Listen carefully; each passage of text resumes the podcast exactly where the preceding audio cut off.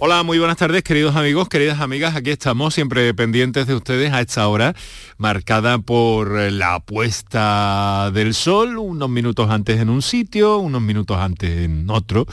Eh, hay unos 20 minutos de diferencia entre que se pone el sol en Almería a cuando lo hace en Huelva, no digamos en Ayamonte. Bien, pues aquí estamos para hablar de salud y los viernes en edición especial reducida, pero haciéndonos eco de todo lo que es novedad en medicina. Muy buenas tardes y muchas gracias por estar a ese lado del aparato de radio. Canal Sur Radio te cuida. Por tu salud. Por tu salud con Enrique Jesús Moreno. Y por donde quiera que estés y por donde quiera que vayas, siempre pendientes y siempre dispuestos también a, ofrecerte este escenario sonoro que habla de salud. Cada tarde nos puedes seguir en Twitter, arroba por tu salud y en la propia plataforma Canal Sur Radio o en Canal Sur Más, que también puedes encontrar este programa. Pero desde luego te recomendamos siempre, por lo fácil que es tener la radio en el bolsillo, que eh, descargues la aplicación de Canal Sur Radio para tu teléfono móvil y así nos tienes donde y cuando quieras.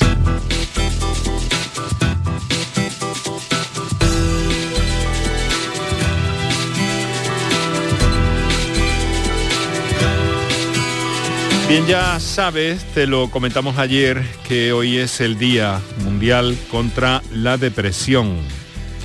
Tuvimos un encuentro interesante con dos profesionales, eso creemos y consideramos y así lo han valorado nuestros oyentes, por cierto, en redes también.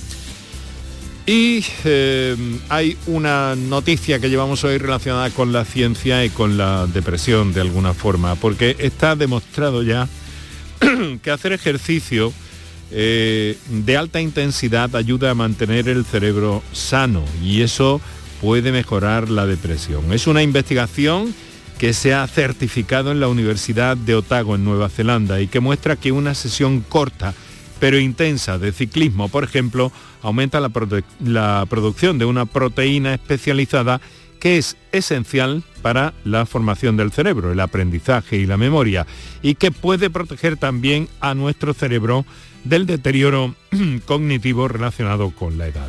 Concretamente el, deporte se ha demostrado un gran aliado para ayudar a superar la depresión. Hoy es 13 de enero, se celebra el Día Mundial de la Lucha contra esta enfermedad, la depresión.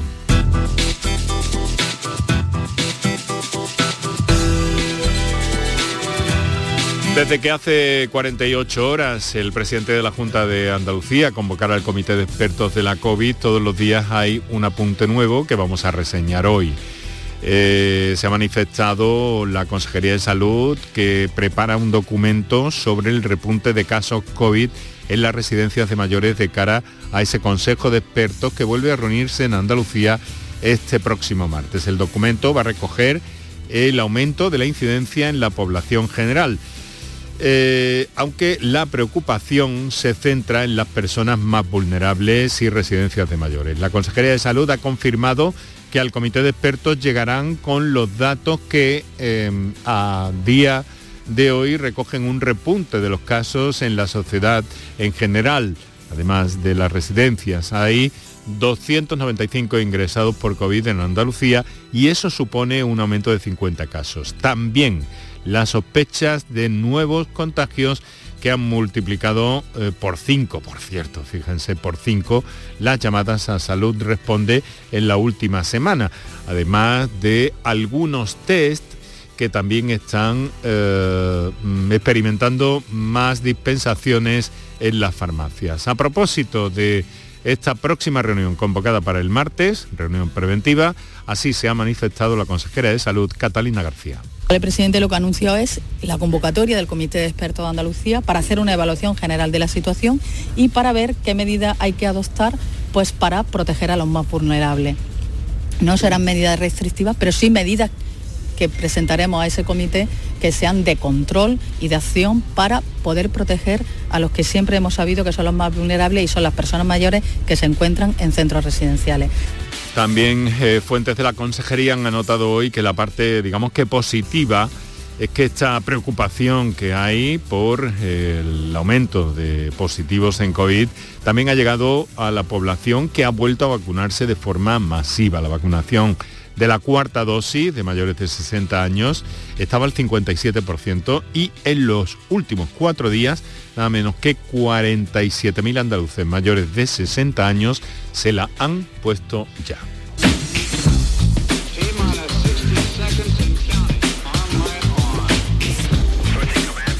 Supongo, querido Paco Flores, periodista, especialista en salud, que habrás echado de menos en las últimas semanas esta que es tu sintonía en este escenario sonoro. Buenas tardes, Paco Flores.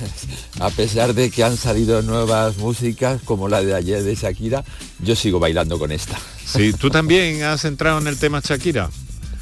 No, no, no he entrado, pero bueno. Porque ha entrado hasta la Guardia Civil. Hay un, sí, hay un post en Instagram de la Guardia Civil que dice la diferencia entre un Ferrari y un Twingo es que todos se detienen en, nuestro, en nuestros controles.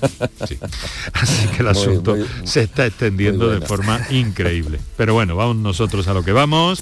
Que bueno, ¿qué tal las eh, vacaciones? ¿Excesos o no excesos?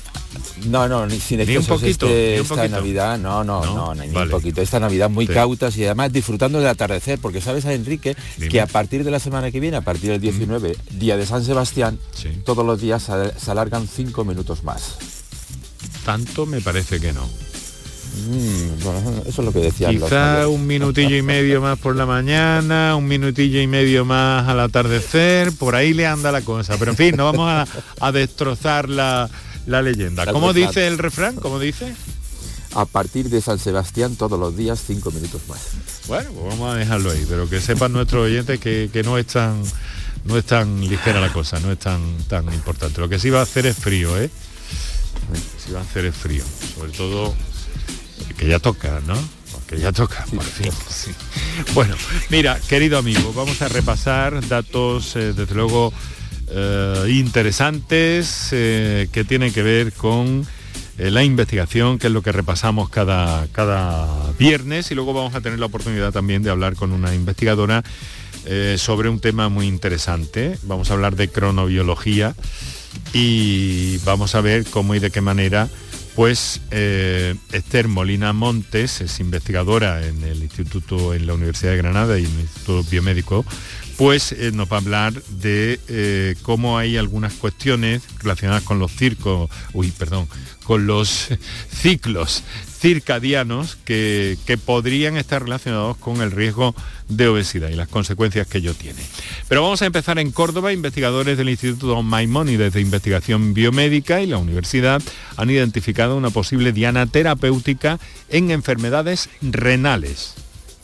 Sí, Enrique, el grupo está liderado por el doctor Juan Antonio Moreno Gutiérrez y ha identificado una proteína denominada la TLR4 involucrada en la respuesta inflamatoria de la hemoglobina en el riñón. Este estudio multicéntrico revela cómo bloqueando esta proteína podríamos tratar a pacientes que presentan acumulación patológica de hemoglobina en el riñón. Las enfermedades renales constituyen un importante problema de salud ya que afectan a más del 10% de la población en, la Unión Europea con uno de cada tres personas en riesgo de desarrollarlas. Hay una inyección eh, que logra doblar la esperanza de vida en ratones. El sueño de la inmortalidad parece que se acerca. Mm, aprovecho para decir pues que hay un premio internacional muy bien dotado desde hace muchísimos años para quien dé con la clave de la, de la inmortalidad. Y hay investigadores que están trabajando sobre ello, investigadores muy serios, muy solventes, que imaginan que en algún momento esto llegará. Pero a ver, cuéntanos. De momento es una investigación en ratones, es una simple inyección con factores genéticos de rejuvenecimiento, de rejuvenecimiento que ha conseguido duplicar la vida que les daba a unos ratones muy viejos y la que le quedaba. Y lo que es mejor, ha mejorado también su salud en general, un rejuvenecimiento en toda regla. Es un pequeño paso, uno más, en el área más prometedora de la medicina, la de la medicina regenerativa, que está viviendo un boom en la actualidad. Enrique, de momento son promesas, pero esta empresa, nacida de regazo de la Universidad de, de Harvard, podría tener la clave para vencer al envejecimiento y conseguir la deseada inmortalidad. Bueno, vamos a ver, eh, una nueva técnica de edición de genes, el tan traído y llevado cortapega genético repara el daño del infarto de momento en ratones. Pues sí, eh, son investigadores de la Universidad de Texas en Estados Unidos que han utilizado la técnica llamada la CRISPR, utilizada para corregir defectos en enfermedades genéticas y que ha permitido que los animales recuperaran su función cardíaca tras sufrir un infarto y potencialmente podría emplearse en un amplio abanico de pacientes. Se sabe que la sobreactivación crónica de una proteína, la camcayo, causa varias enfermedades cardíacas en humanos y ratones, incluida esta lesión. Esta proteína es la que ha sido manipulada con esta técnica y sobre la que hay que seguir investigando. Bien, pues eh, vamos a otro asunto. Eh, hay un tema, desde luego, importantísimo, relacionado siempre con la, con la alimentación, con la nutrición se ha, que, se ha quedado demostrado que las dietas poco saludables podrían aumentar el riesgo de desarrollar cáncer de próstata en este caso. Y estamos de nuevo en Andalucía, en Granada en concreto, ¿no? Sí, eh, son científicos del Instituto de Investigación Biosanitaria de la Universidad de Granada que han encontrado una posible relación entre lo que comemos y cómo lo comemos y el riesgo de cáncer de próstata. El estudio realizado evalúa la relación entre diferentes tipos de patrones dietéticos, incluyendo pues, un patrón basado en la dieta mediterránea, otro patrón occidental, sobre todo basado en carne roja, y un patrón intermedio poco saludable con el cáncer de próstata, concluyendo que el riesgo de desarrollar un cáncer de próstata es mayor si el sujeto sigue una alimentación poco saludable. Es decir, que si yo como alimentos precocinados, salsa, dulce y otras grasas, tengo más probabilidad de padecer un cáncer de próstata que si como verduras, mm. frutas, pescado blanco azul o legumbres. Vamos, que, mm, que se viene diciendo desde hace mucho tiempo, pero que cada vez hay más datos científicos que respaldan lo que hasta ahora eran un poco hipótesis, suposiciones y pruebas de, de, pruebas clínicas, no hay resultados clínicos que iban dando cuenta de todo esto. Mira, vamos a llegar a otro, a otro asunto que ya hemos enunciado al principio de nuestro programa. Eh, hoy es el día eh, de la depresión.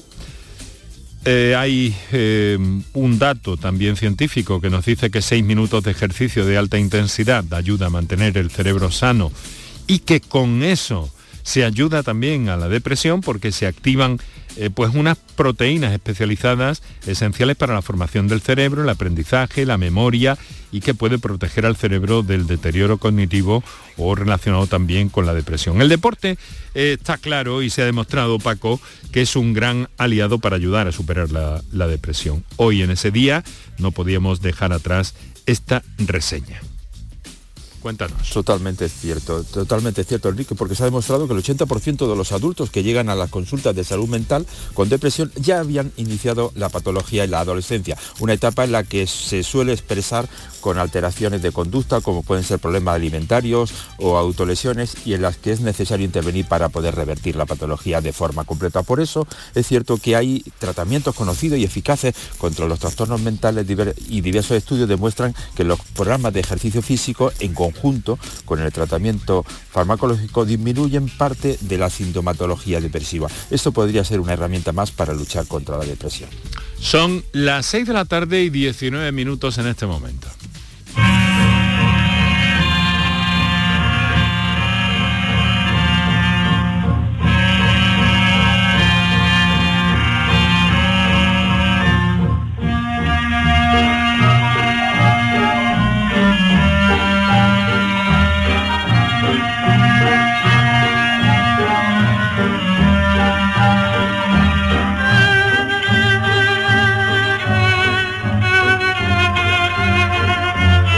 Este aire, pues un poco de arqueología sonora o arqueología musical, nos hemos querido meter en cuando el día era día y la noche era noche.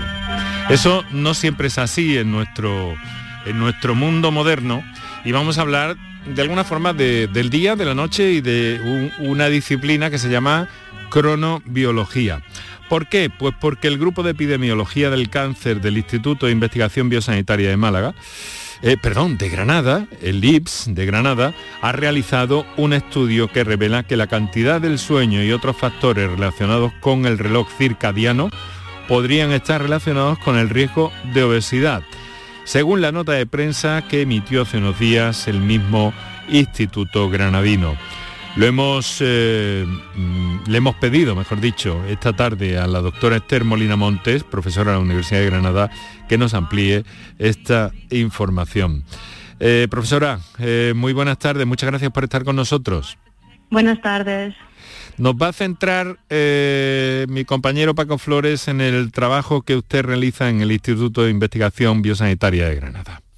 Pues Enrique, la doctora Esther Molina Montes es doctora en farmacia por la Universidad de Granada, de la que es profesora también en el Departamento de Nutrición y Bromatología, perteneciente al Grupo de Investigación de Epidemiología del Cáncer del Instituto de Investigación Biosanitaria de Granada. Recientemente ha obtenido el premio Emilio Perea a las mejores comunicaciones senior otorgado por la Sociedad Española de Epidemiología. Bueno, hablamos del reloj circadiano, del día, de la noche, pero ¿qué es exactamente desde el punto de vista eh, científico también? Creo que es muy importante enfocarlo así. Nos gustaría saber más en sus palabras de qué es eso de nuestro reloj circadiano, profesora. Bueno, pues el reloj circadiano es, por así decirlo, nuestro reloj interno, ¿no? Es el reloj que rige todo nuestro ritmo circadiano, es decir, todos los procesos que realizamos a lo largo de las 24 horas del día. Y existen una serie de factores externos que estimulan este reloj circadiano, como por ejemplo la luz del día, los horarios de realización de las comidas, los horarios en los que trabajamos.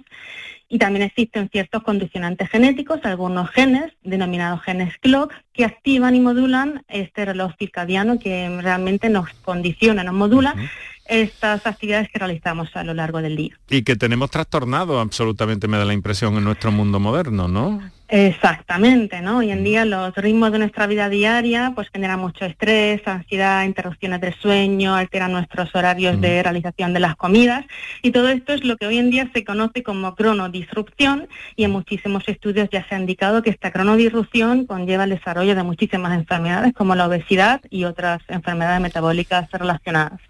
Eh, incluso al cáncer, ¿no? Incluso al cáncer, sí. Paco.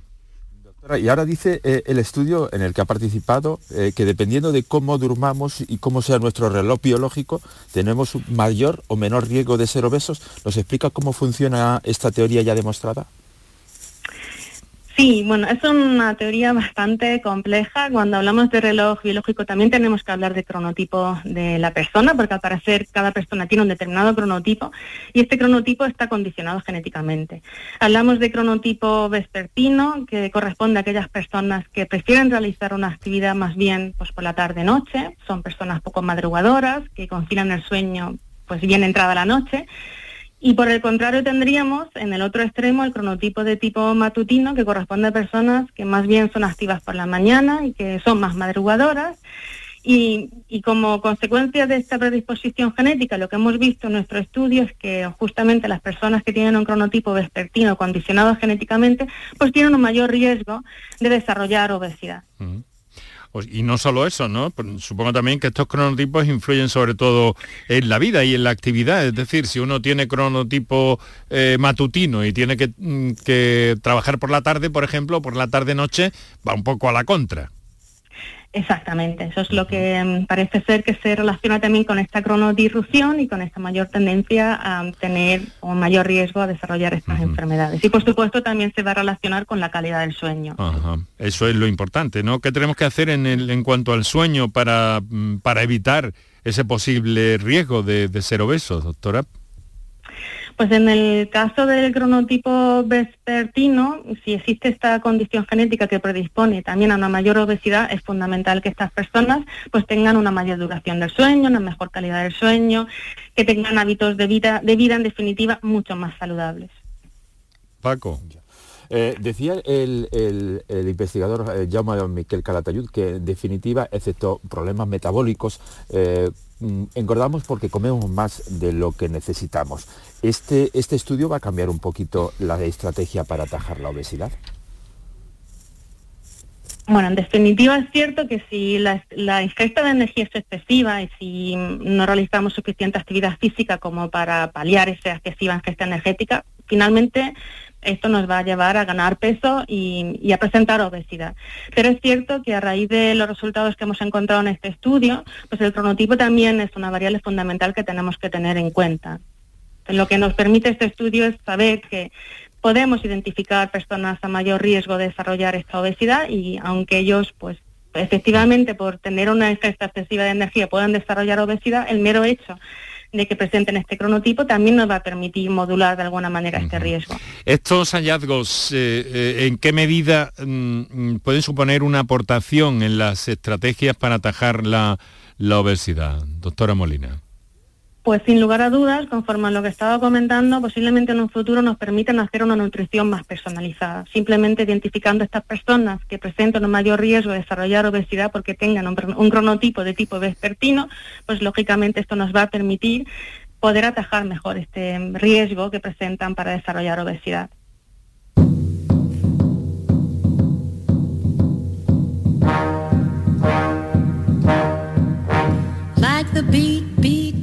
the tom tom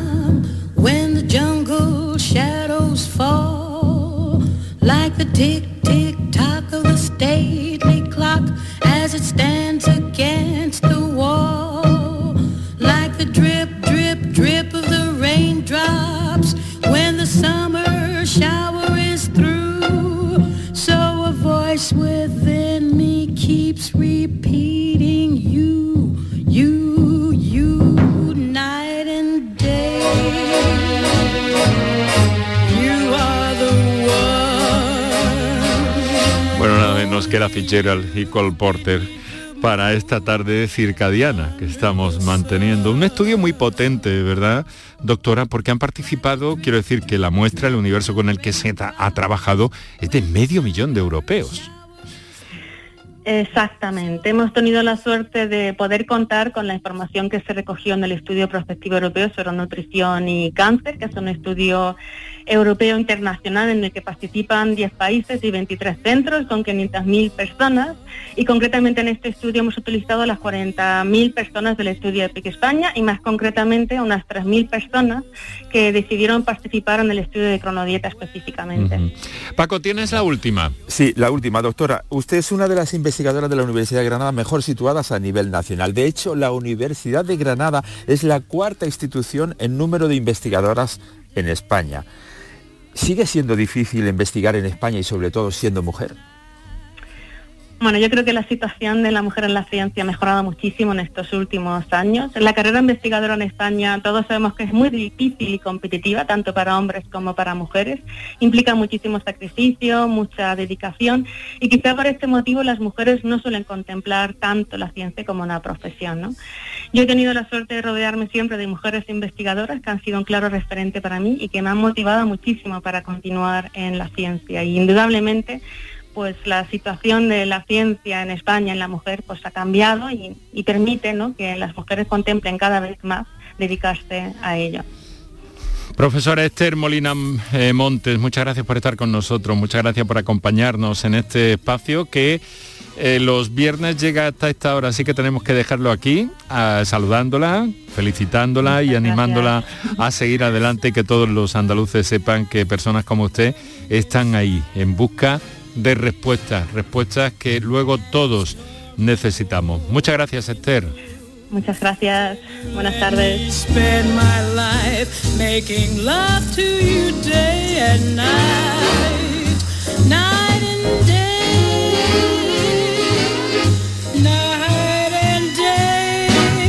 Bueno, querido Paco Flores, pues llegamos al final. Oye, pues, Buena tarde y mejor noche, que es lo que siempre... Mejor fin de semana. Sí, mejor fin de semana. Bueno, según seas eh, el cronotipo. ¿Tu cronotipo cuál es?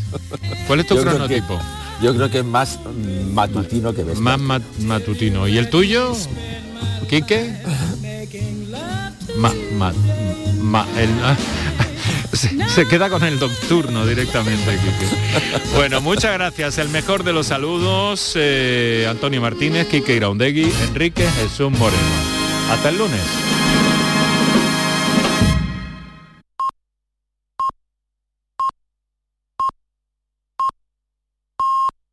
Tu gente Tu radio está aquí. Quédate en Canal Sur Radio, la radio de